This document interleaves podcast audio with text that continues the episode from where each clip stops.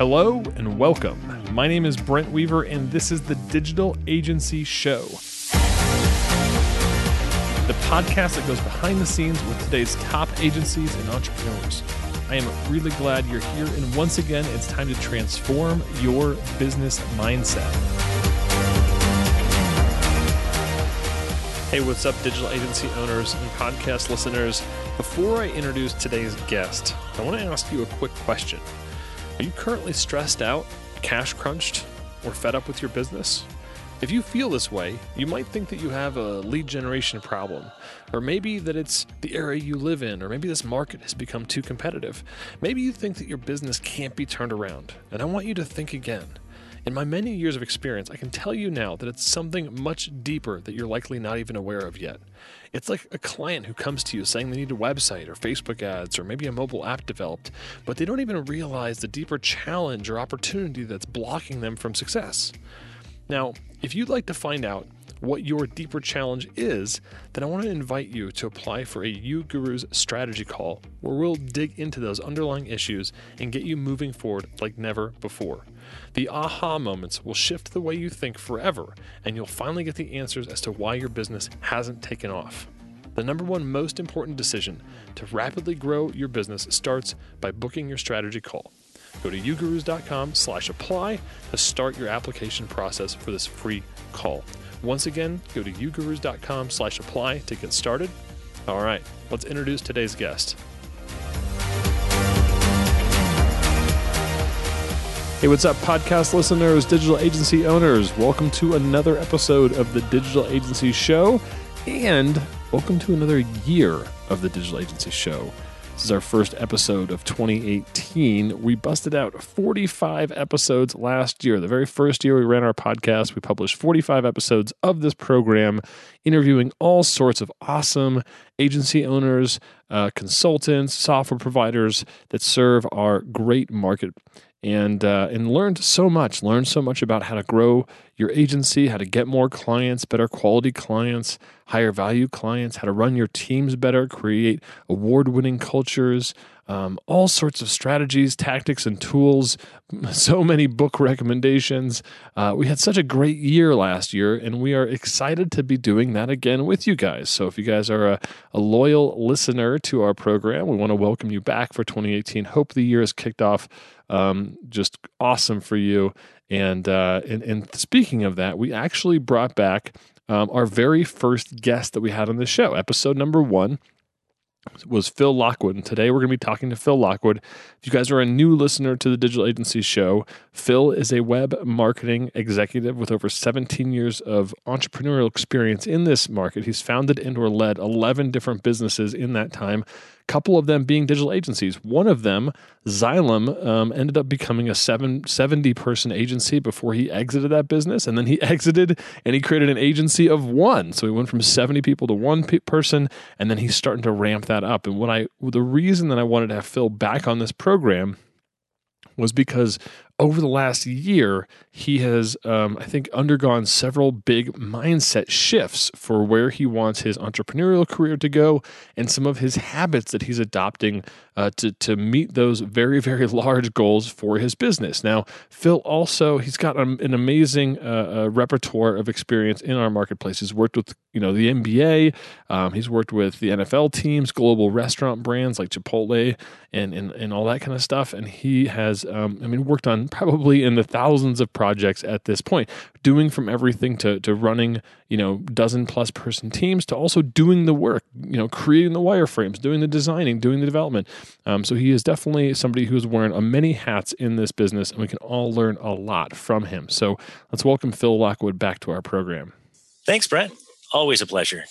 So you were um, not our inaugural uh, podcast episode because I, I, did that with Steve to kick off the right. show as episode zero, but you were episode one.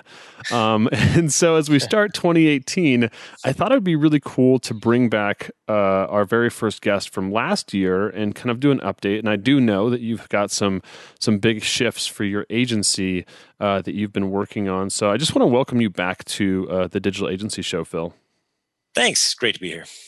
So you've been in, uh, you've you've owned a couple of different digital agencies, um, from a uh, you know very lean kind of uh, uh, web agency focused group that then kind of exploded into like a 50 or 60 plus person agency. And then you took it back to just yourself and then you've been kind of growing uh, that agency in, in, in, in one of your, your tenets before you rebranded as creation chamber was this idea of distill of distilling it down to like the essence getting rid of all of the fat and all that kind of stuff. Um, how has that progression changed over the last uh, like let's say the last year since we last talked to you to simplify it, I would say that what's really happened is I'm taking it from being a lifestyle agency to really building it into a spectacular agency again. So there's a lot of detail behind that. But at the end of the day, that was the seismic shift that has happened since our last interview a year ago. Now, you use this word lifestyle, and I definitely want to get into the story of where this seismic shift happened. Uh, but when you say the word like lifestyle agency, and now you're going through this seismic shift, what is what, what do you define like a lifestyle agency or lifestyle business? When I started Creation Chamber about 17 years ago now, it was really exciting. I was excited to build it up into the most amazing agency I could build out of it. But what I found is I went from being able to spend my time doing the things I had done as a web pro, which basically spanned everything from development to design to user experience and, and so on to very quickly growing into a role where all I was doing was managing. There was a lot of HR involved, uh, obviously a lot of just business growth, business strategy stuff involved as well. But it happened so quickly that number one, it wasn't really a definite choice on my part to do it. And so it kind of felt like it happened in spite of what I wanted to have happen. But number two, I really kind of lacked the confidence in myself to feel like I was doing a great job of it. And I think that really, um, hurt my progress, my, my performance overall and, and how that all came about.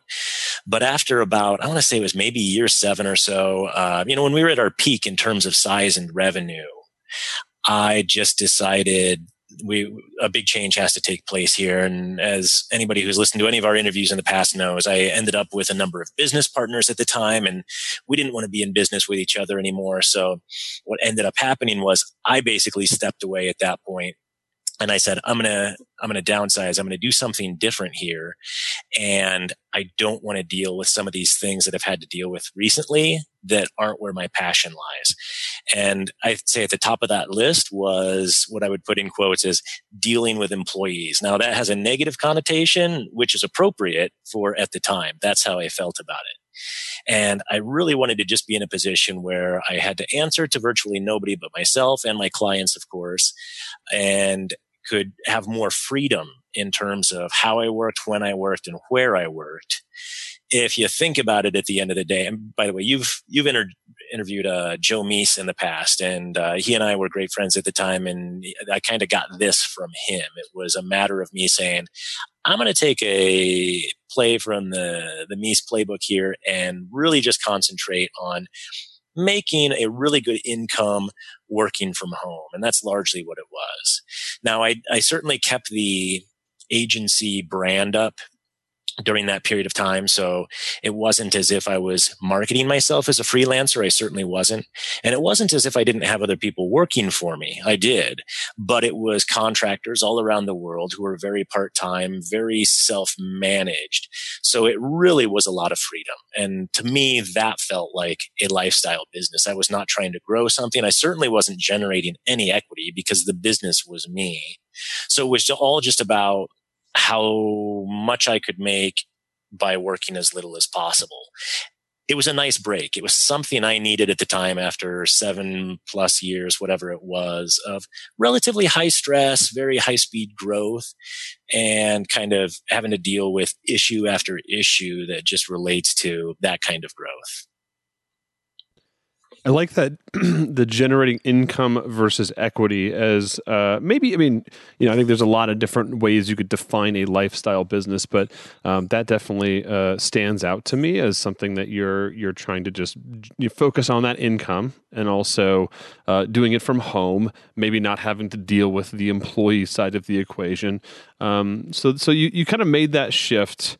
Uh, but I think going back to something that you said earlier, that you were doing the creative, you were having fun, uh, and then you kind of woke up one day as a manager. And I think a lot of people right now that own digital agencies might kind of feel the same way. They got into this business because they loved to create stuff and then that slowly gets like whittled away. Like all the business coaches and all the the the you know the programs out there are like oh, focus on your sales and your marketing. Focus on the business not in the business. But i think for a lot of people that are, are in this business maybe they enjoyed that creative side at least a little bit and then they kind of wake up one day and either they uh, didn't realize that that was going to happen or they don't have the tools um, to actually do that job well or the mindset. Um, do you feel like you are now getting back into the mindset of wanting to work on the business and kind of focus on those skills versus doing the creative and doing the development work all yourself? I totally am. And I think there are many reasons that probably contribute to that. And number one, I'm what 17 years older than when I started Creation Chamber. I think that that uh, let's call it maturity in a certain sense of the word probably plays a pretty big role in there. Um, over the years, probably finding people who are much better at all of those individual things that I than I am um, is a big factor. Wanting to be able to grow the quality of the agency by leveraging that additional talent is exciting. But I also think that part of it was the ability to start over. And if you just grow along with your company from the very beginning and you really enjoy that growth and you enjoy the evolution in your responsibilities, um, you know, your role and responsibilities to the company, then you might have much better luck than what I had. But for me, it was, you know, I was an artist. I, I had been an artist my entire life. I enjoyed the creating part of what we did as web pros. And I think at some point along the way, I just realized that growing the business is in and of itself an art as well. And one where um, currently I hold more passion than, you know, being in Photoshop or neck deep in code or something all day long. Those things are still very cool. But for me at this point, I just like the idea of building a business more than building websites.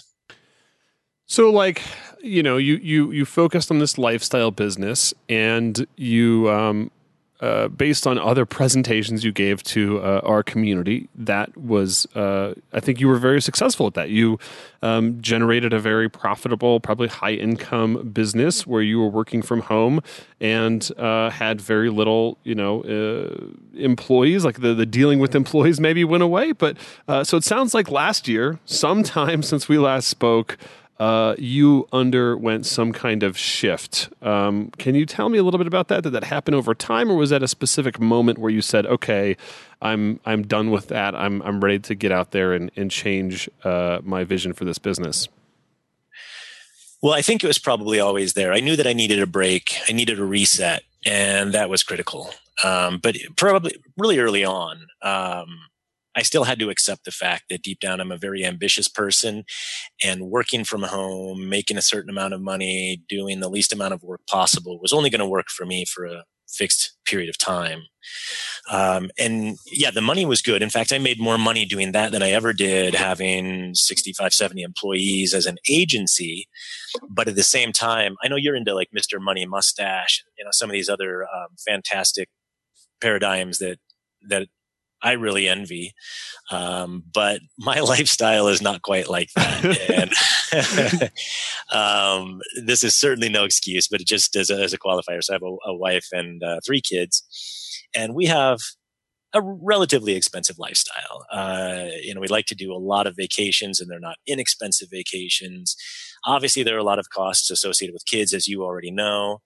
And there are a lot of big, exciting plans that we have for our future in terms of retirement and everything. And I don't want that retirement to be too far off. So I had to look at this and say, look, to get to the point where I want to be, to be able to do the things that I want to do and have the experiences I want to have, AKA own the super yachts that I want to own, uh, something was going to have to change, right? So uh, I knew that I was going to have to move on from this lifestyle business where I'm essentially limited in terms of income by the amount of time that I'm going to put into something, um, and I'm going to have to build some sort of a real sales engine, a revenue engine. And for me, the low hanging fruit, even though you could go out there and do, you know, the information product and or, you know, be the Tim Ferriss or whatever, and build your own personal brand and then make millions. For me, the low hanging fruit that sounded particularly exciting was to reinvent Creation Chamber. So that was really the impetus. It was you've taken a few years off now. It's time to get off your butt and do something again. And uh, it, I actually, it was not an overnight thing for the most part, although there were uh, there were a few stages. But I would say this happened maybe two years ago is when the first inklings of this began to get into motion, and that was when I hired Carol and was able to kind of split the workload with her so that I could focus on some other things. Unfortunately, I found that what I've probably focused on more was just taking my foot off the gas a little bit. You know, instead of having to get up at 4 a.m. and immediately sit down to work, it was being able to get up and get a workout in and have a more reasonable schedule. So it wasn't really until 2017 that things took off. And it was, uh, one year ago. So I don't know exactly how that coincides with our last call, but, um, that was when I decided to start experimenting.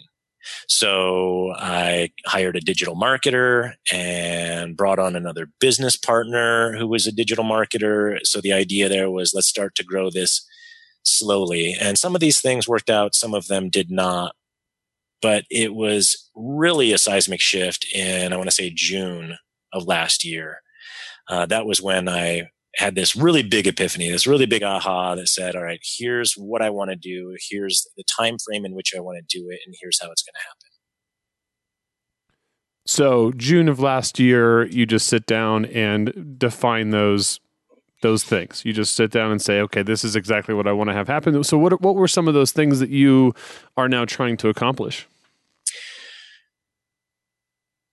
Well, they when I made my list, uh, and by the way, this was this was on a flight back from a wedding that my wife and I went to uh, down in South Carolina. It was a, an amazing wedding, and there were a lot of really neat people there, uh, a lot of very successful people there. The father of the bride was a particularly neat guy, and he was. Um, I I want to say he's in the oil business and has homes in Houston and Santa Monica and Kiawah Island and so on. But um, really enjoyed talking to him and just kind of being able to connect with somebody with that level of success was kind of motivating. And I think that was the kick in the pants that I needed to say, all right, what are you going to do with your agency? What are you going to do with your life?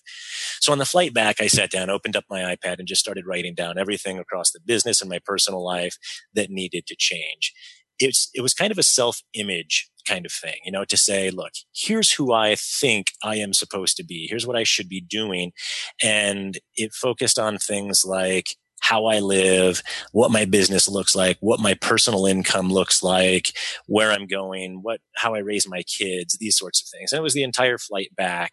And it really served as the starting point for a document that I call my story. This is in my Evernote. Um, a lot of listeners probably know I am a I'm a Tony Robbins fan, and one of Tony's things is there are three things that you can do to kind of control or modify the level of success and performance that you have, and they are story, state, and strategy. Right. So story is basically the story that you tell yourself. I think to a large deg- degree, it is your self image. So this started off as essentially one page of things that I wrote on the plane. And every day twice a day, every morning and every evening, I would review this and invariably add to it. And at this point, it's, I mean, it's probably a short book. I still try to read this at least once a day now.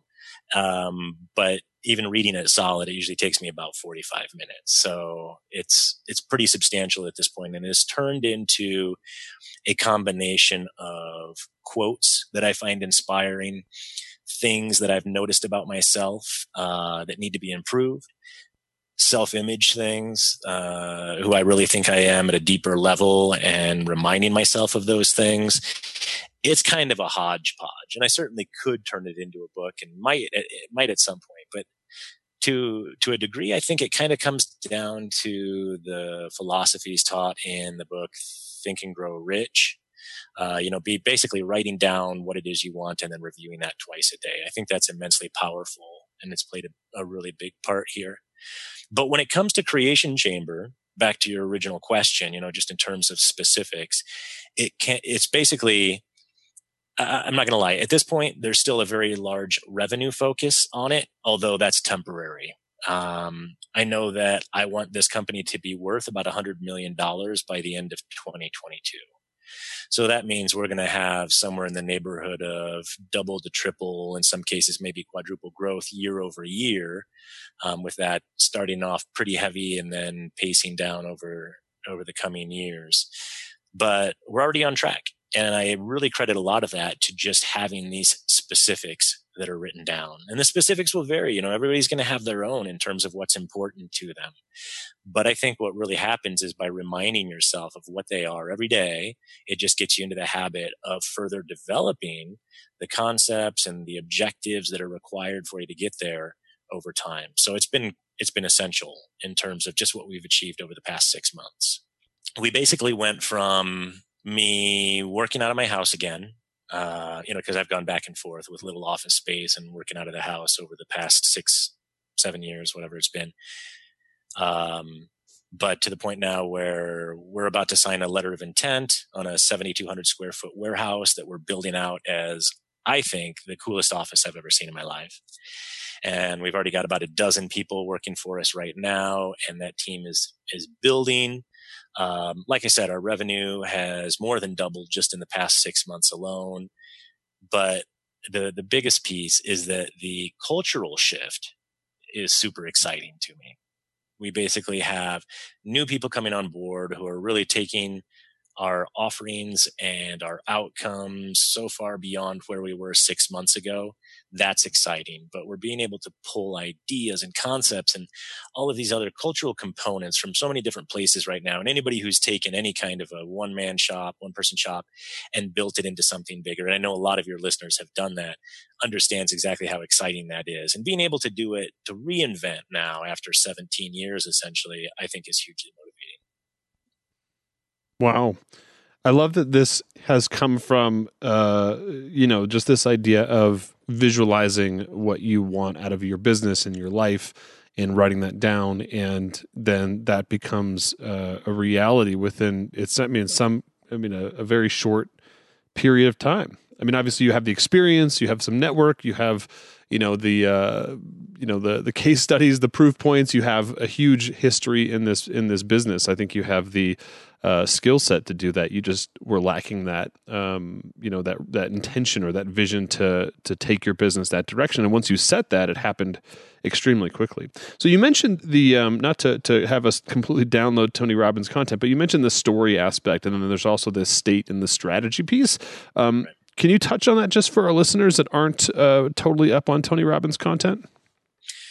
You know, I think that the best way to describe the state piece, by the way, is to just tell a real quick story about when I went to his business mastery seminar. Um, I'm pretty comfortable just sitting down at a desk and working all day.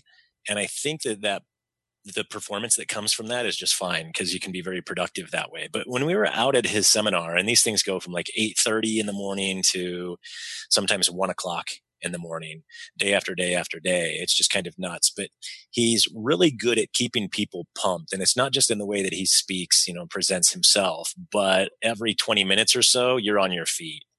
And it's not something that people like me, uh, who would usually be classified as like introverted, are particularly comfortable with, but I really latched onto it. I mean, it's like every 20 minutes all of a sudden it turns into a rave right? So they've just got loud music the the main lights go down and it's just like uh, rave lights laser lights all over the place and everyone's just kind of jumping.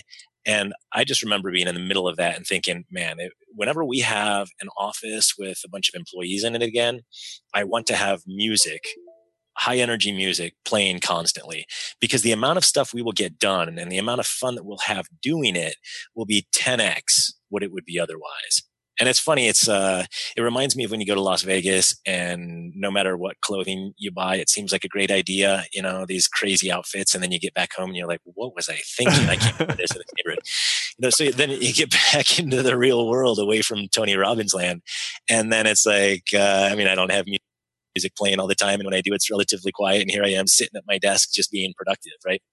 But I always remember that. I will never forget how powerful I really think that is in terms how powerful state is in terms of getting things done, um, generating results, and having a fantastic time doing it. So we absolutely will have loud music in this new warehouse that we're building out because I think it's key. But uh, if you should try to Google, I've never actually tried this. I've heard the story of how Tony prepares himself for every single seminar and has for decades now. Uh, what his, the little practice that he goes through beforehand, just before going out on stage. So you should try googling it, maybe even YouTubing it, seeing if they they show it. But he's got some crazy thing where he stands in front of a mirror and yells at himself and bangs his chest like a gorilla and just gets himself super psyched up to go out there and make a difference for thousands of people. So, you know, cultish or whatever, yes, but also very effective. And I'm not suggesting that I do that or that anybody else should really kind of go to that degree. But again, state is just all about making sure that you're always in a positive state that's going to be conducive to producing results. Well, I know he has the, I mean, even in the, the movie, uh, I'm Not Your Guru, he does like the plunge pool in his backyard. He has like this little, like three foot by three foot pool that's kept at like 40 degrees and he you know that's how he starts his day is is changing his state into this like you know and I, I imagine you know it's hard to even make that a routine of like looking at a 40 degree body of water and being like okay i'm going to jump in there for like five minutes right? I mean that's that's always going to be cold and requires some level of fear you know to just do that at the, the small level. So i know that's so so that i think is um if you are in a in a funk, maybe you know thinking about your environment or getting up or listening to loud music or you know whatever that is to get you out of that funk um, and into your your best state. That's a I like that. Yeah, that one's fantastic. And then strategy, of course, the third of that triad is just what is your plan? For how you're going to achieve what you want to achieve. And as I think virtually anybody who's read any book knows, step one of that is just writing down what you want to have happen. What are your goals? And if you review those every day, ideally twice a day, everything else is going to fill itself in. And in fact, that's in the book Think and Grow Rich. Uh, when he, Napoleon Hill, the author, gives an example of what you could write down as your your daily incantation, so to speak he actually has the example in there of I am a wait I'm a, I'm awaiting a plan by which to accumulate this money and I will follow that plan when it is received or something like that. And I think what that really means is if you just start with the basics, everything else is going to come to fruition just by the imagination, the, the stimulation that you get by reviewing what those goals are to begin with. So I think a lot of people think, documenting your goals as we're told to do time and time again is difficult and time consuming and it's not. You sit down take 20 minutes and that's the start. Uh, i always kind of come back to the concept of facebook. Like what if you wanted to build facebook? How difficult would that be? It would be massively difficult unless you started the way facebook did and built a very simple proof of concept initially and then just built onto that one step at a time. It's exactly the same with strategy. You know the same with goals in in that you know so the I, what i heard from you there was really two parts. One is writing down your plan so making sure that you do document that so it's not just always changing in your head. But then the second part of that is to review that plan um, almost you know at the obsessive twice a day you're looking at that and thinking through that because that's going to be you know instead of coming up with you know new different plans maybe new ideas about how you're going to get your plan to that that point, right? I mean, so so creating the plan is one step, but also reviewing it consistently because we I think I've done this a lot where you know come up with 10 goals for the year or whatever and then you put them in a drawer and then 365 days later you open it up and you're like, "Huh, I forgot about six through seven. I kind of did too, right? And and so I think that regular reviewing to keep your you know your brain munching on those those tasks or those ideas because maybe they are they seem impossible at first, but if you're constantly working on those problems kind of one block at a time, then it can it can happen very quickly. Yeah, and you really hit the nail on the head with the practice, the habit that almost everybody has of documenting things, but not seeing them. And this is another one of those concepts that just baffles me. It's like the difference between digital and analog and how how cool and in some ways efficient digital is, but how inefficient it can be in other ways. If you want to take a quick note, what's easier? Writing something on a post-it note or pulling up a document or notes on your computer, even post-it notes. Um, the the the stickies functionality, say on a on Mac OS, uh, or even putting something in your iPad or your iPhone. I mean, there are thousands of note taking apps for mobile devices, and not one of them even comes close to being as efficient and convenient as a post it note and a pen.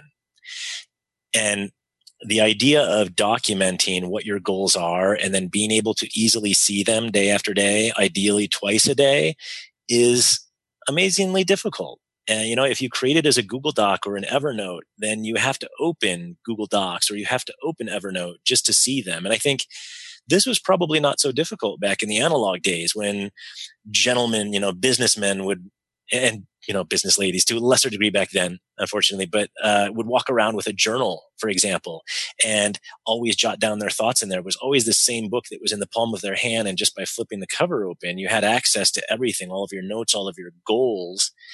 But these days, we've just got everything stuck in a million different places. It's, it's so challenging. Um, I've actually got a uh, an iPad that I carry with me pretty much everywhere now. I call it the football. My football. Uh, you know the how the president yeah. always travels with that bag. You can launch the, the, nuclear weapons from anywhere in the world. That's what I have. I carry this thing with me everywhere so that no matter where I am, I can take notes. I have full access to everything company wide, all of our documents, all of our emails, all of our websites and everything.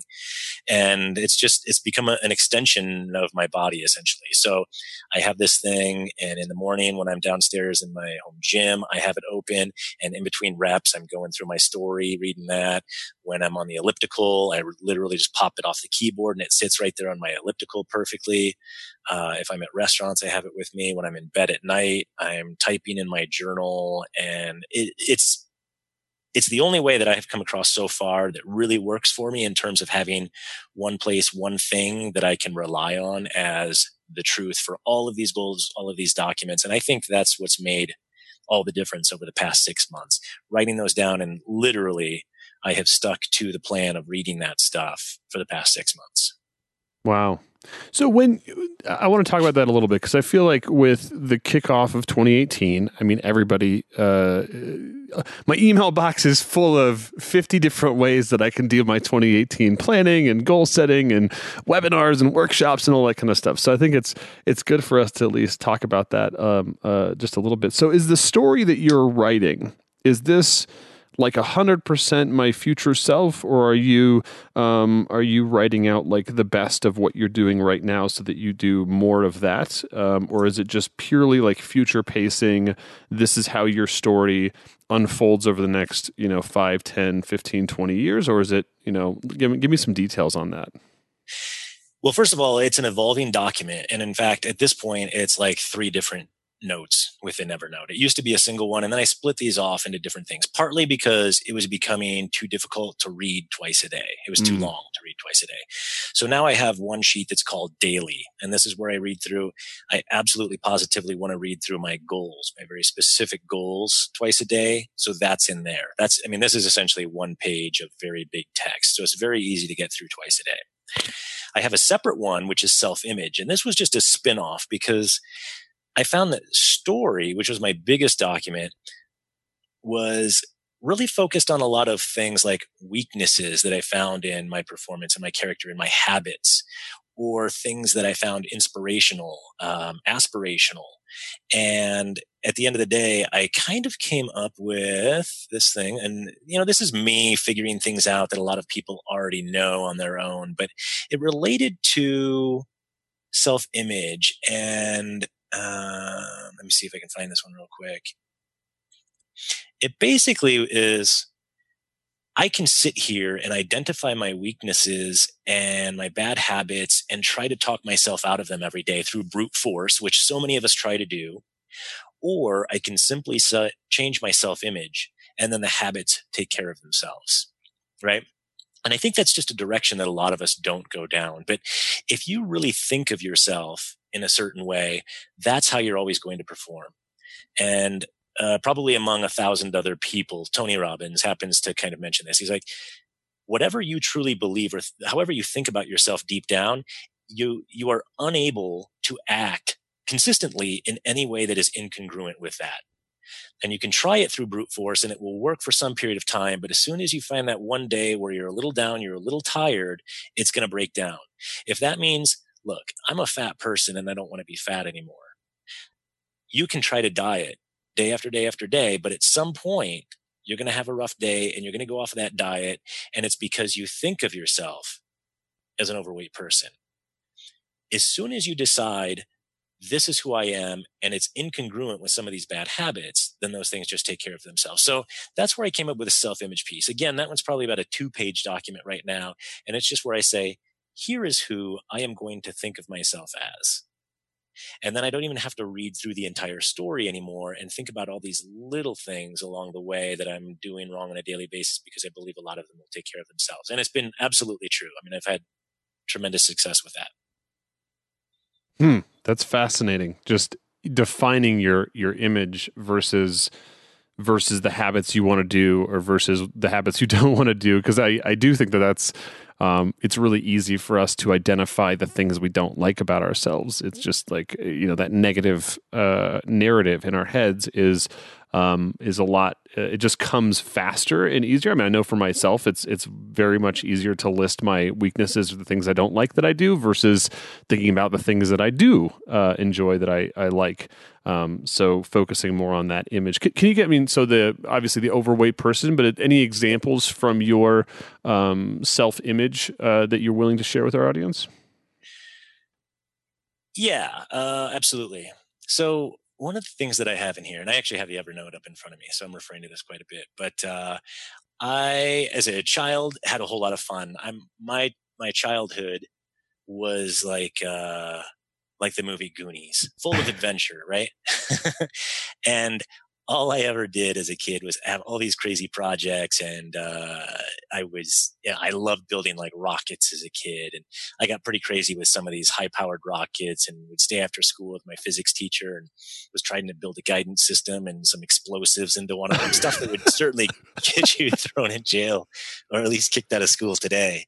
Um, but then what I have in my self image here is at some point along the way, I transitioned from really embracing all of these fun, cool, pure things into latching on to ego and fanciness. You know, one day I kind of woke up and I was concerned about my Rolex and my and my Porsche, and I don't throw these out to show off. I'm actually I, I'm not proud of those. I'm ashamed of that that period, you know. But I had become fancy, and that wasn't fun. Now, it's not to say that you can't have nice things because a lot of the stuff that's in my self image here still requires a lot of money. It's still materialistic in a way, but you know, you can think of it this way. I, I constantly consider how I would be different if there was an apocalypse and I was the only person left on the face of the earth. Would I care about wearing a Rolex? No. Would I care about driving a Lamborghini? Yeah, because that's still fun, right? that's that's that's pure fun. It, there's there's real value there. So yeah, my self image, a lot of these things kind of bring me back to that and say, look, get back in touch with your inner child and remember the things that were so pure and exciting as a kid because they haven't changed. And, and there are a lot of people, grown-ups like this today who still live their lives this way. Um, you know, a lot of times it's your inventors, Elon Musk, I think, Dean Kamen, um, even fictional movie characters, I see a lot of this where they're very into Star Wars things or just, you know, cool activities. And you can be a billionaire and still have those types of interests. What I want to stay away from is the fanciness because that it all comes from ego. And I feel like that has been a pretty big contributor to a lot of my failures as a person, as a manager, a leader, a business owner, and so on. That's fantastic. I think that's like a headline. If if there was apocalypse, I I, I wouldn't wear a Rolex, but I'd still drive a Lamborghini. Maybe that's the title of your book, Phil.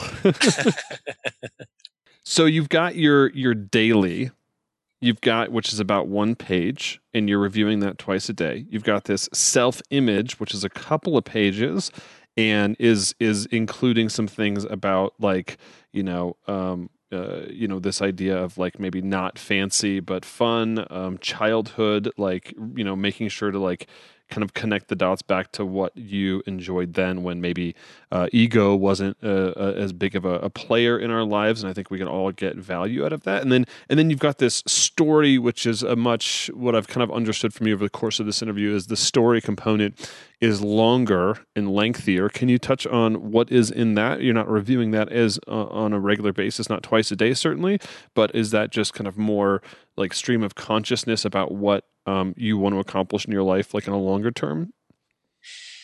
It's not so much a roadmap as just thoughts, you know. So um, I think it, uh, eh, there are some recurring themes in the story. Some that relate a lot that relate to procrastination, which is probably my biggest and worst habit um, throughout my entire life, actually.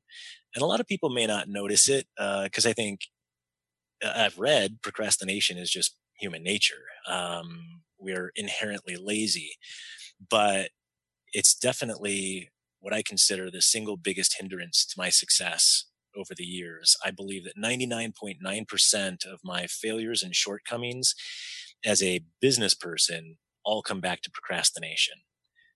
And that can be at a macro level, at a micro level, the smallest things that a lot of us probably don't even think of as procrastinating truly are procrastinating.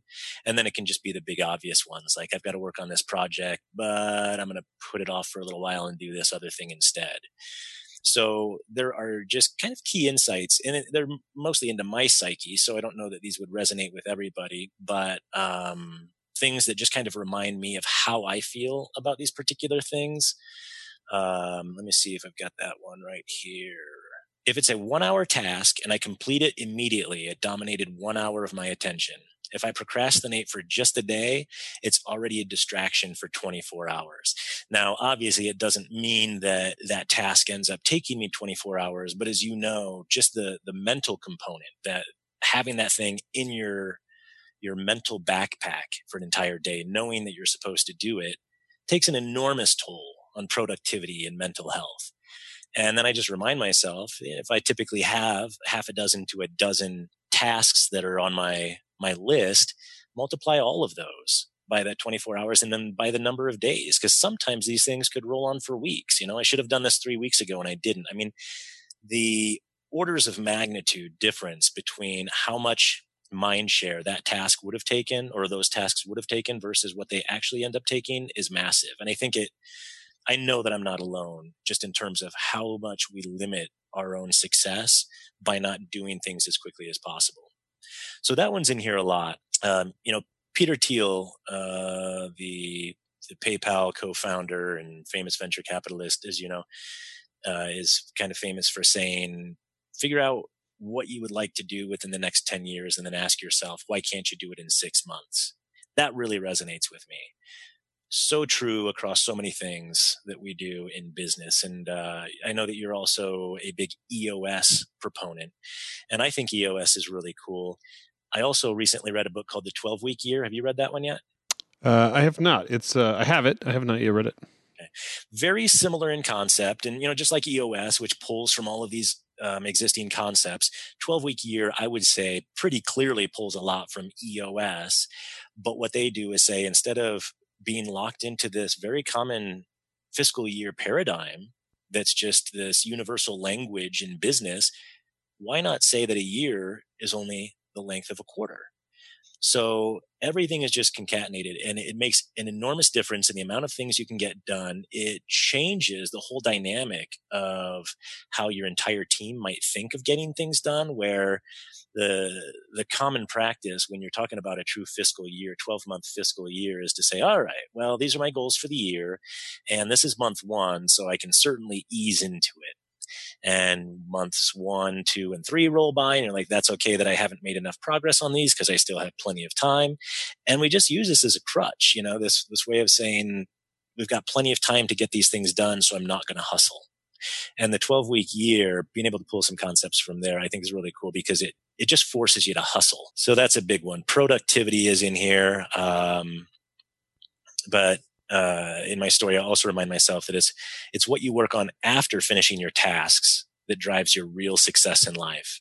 If you've never made it beyond your tasks, which so many people never do, you've never really made any progress at all. Meaning, tasks are really things that should be delegated.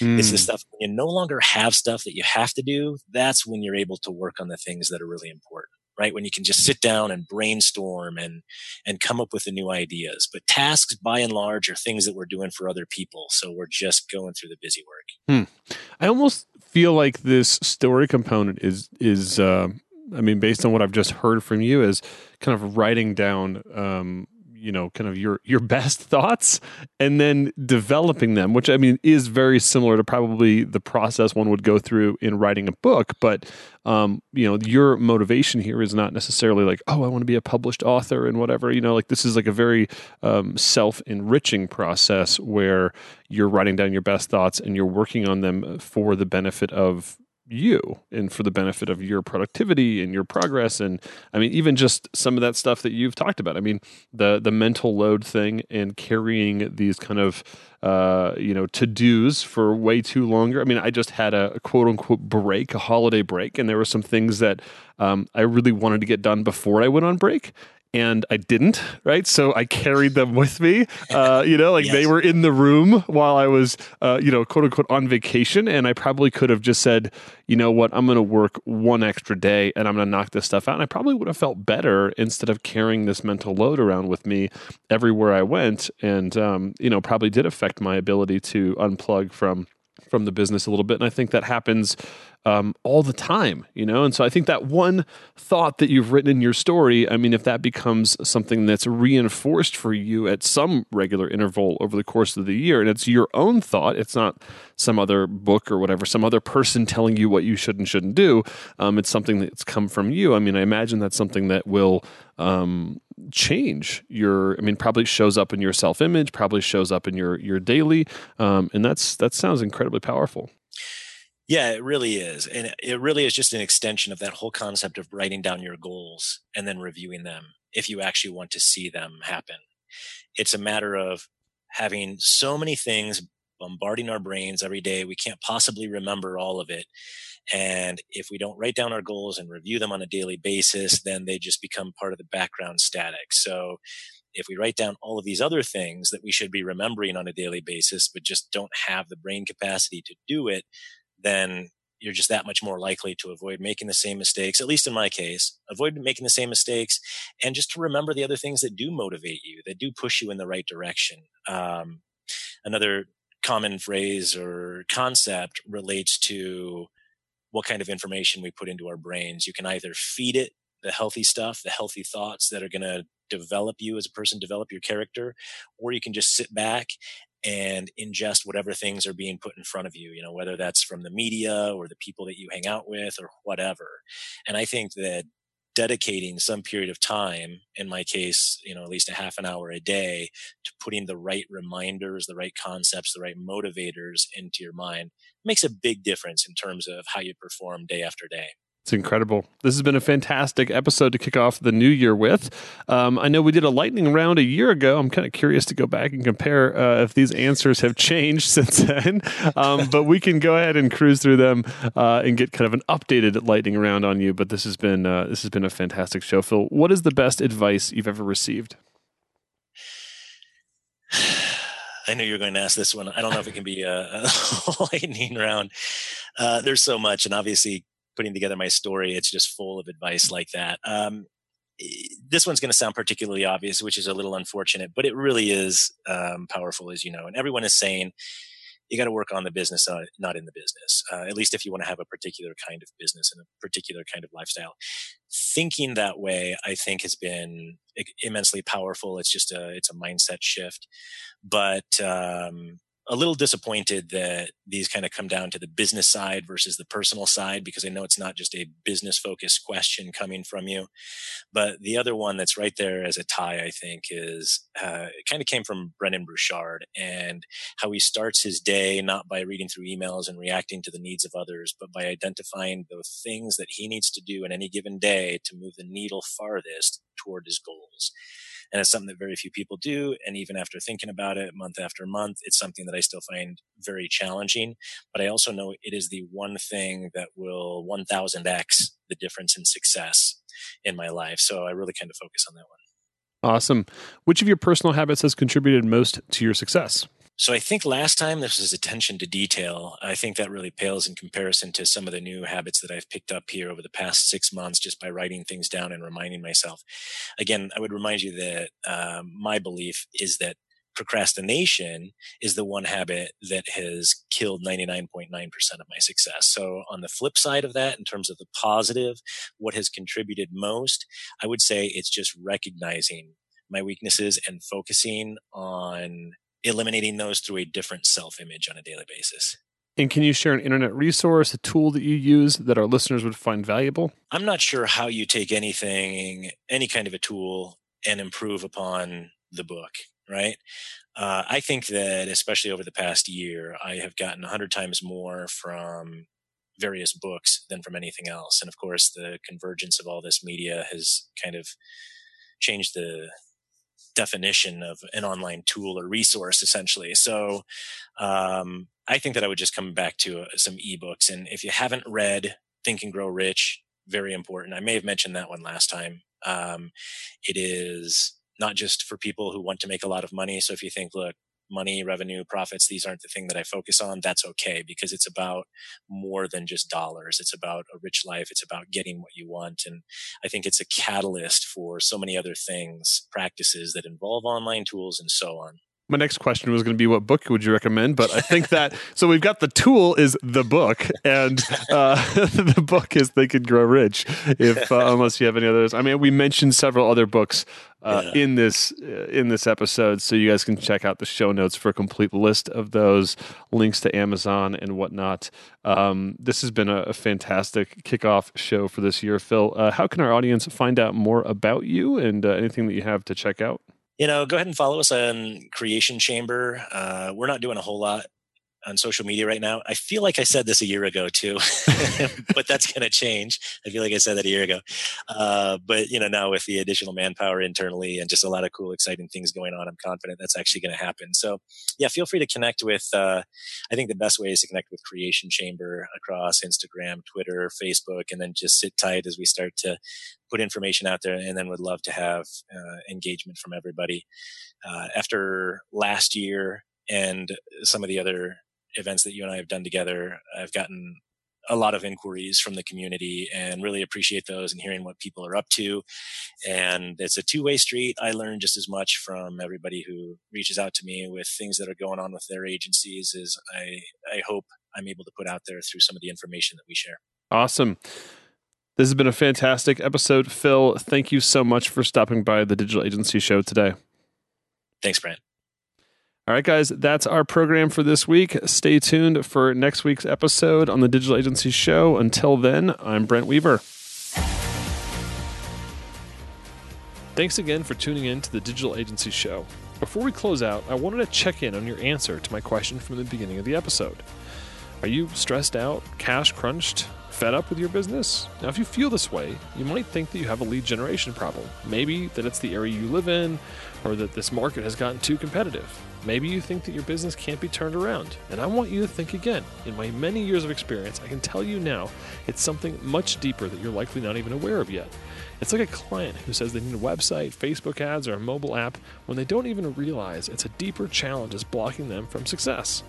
Now, if you'd like to find out what your deeper challenge is, then I want to invite you to apply for a strategy call where we're going to dig into those underlying issues in your business and get you moving forward like never before. The aha moments that you're going to have will shift the way you think forever, and you'll finally get the answers as to why your business hasn't taken off. The number one most important decision to rapidly grow your business starts by booking your UGurus strategy call today. Go to ugurus.com slash apply to start the application process for this free call. Once again, go to ugurus.com slash apply to get started. Thanks again for tuning in. Join us next week for another episode of the Digital Agency Show.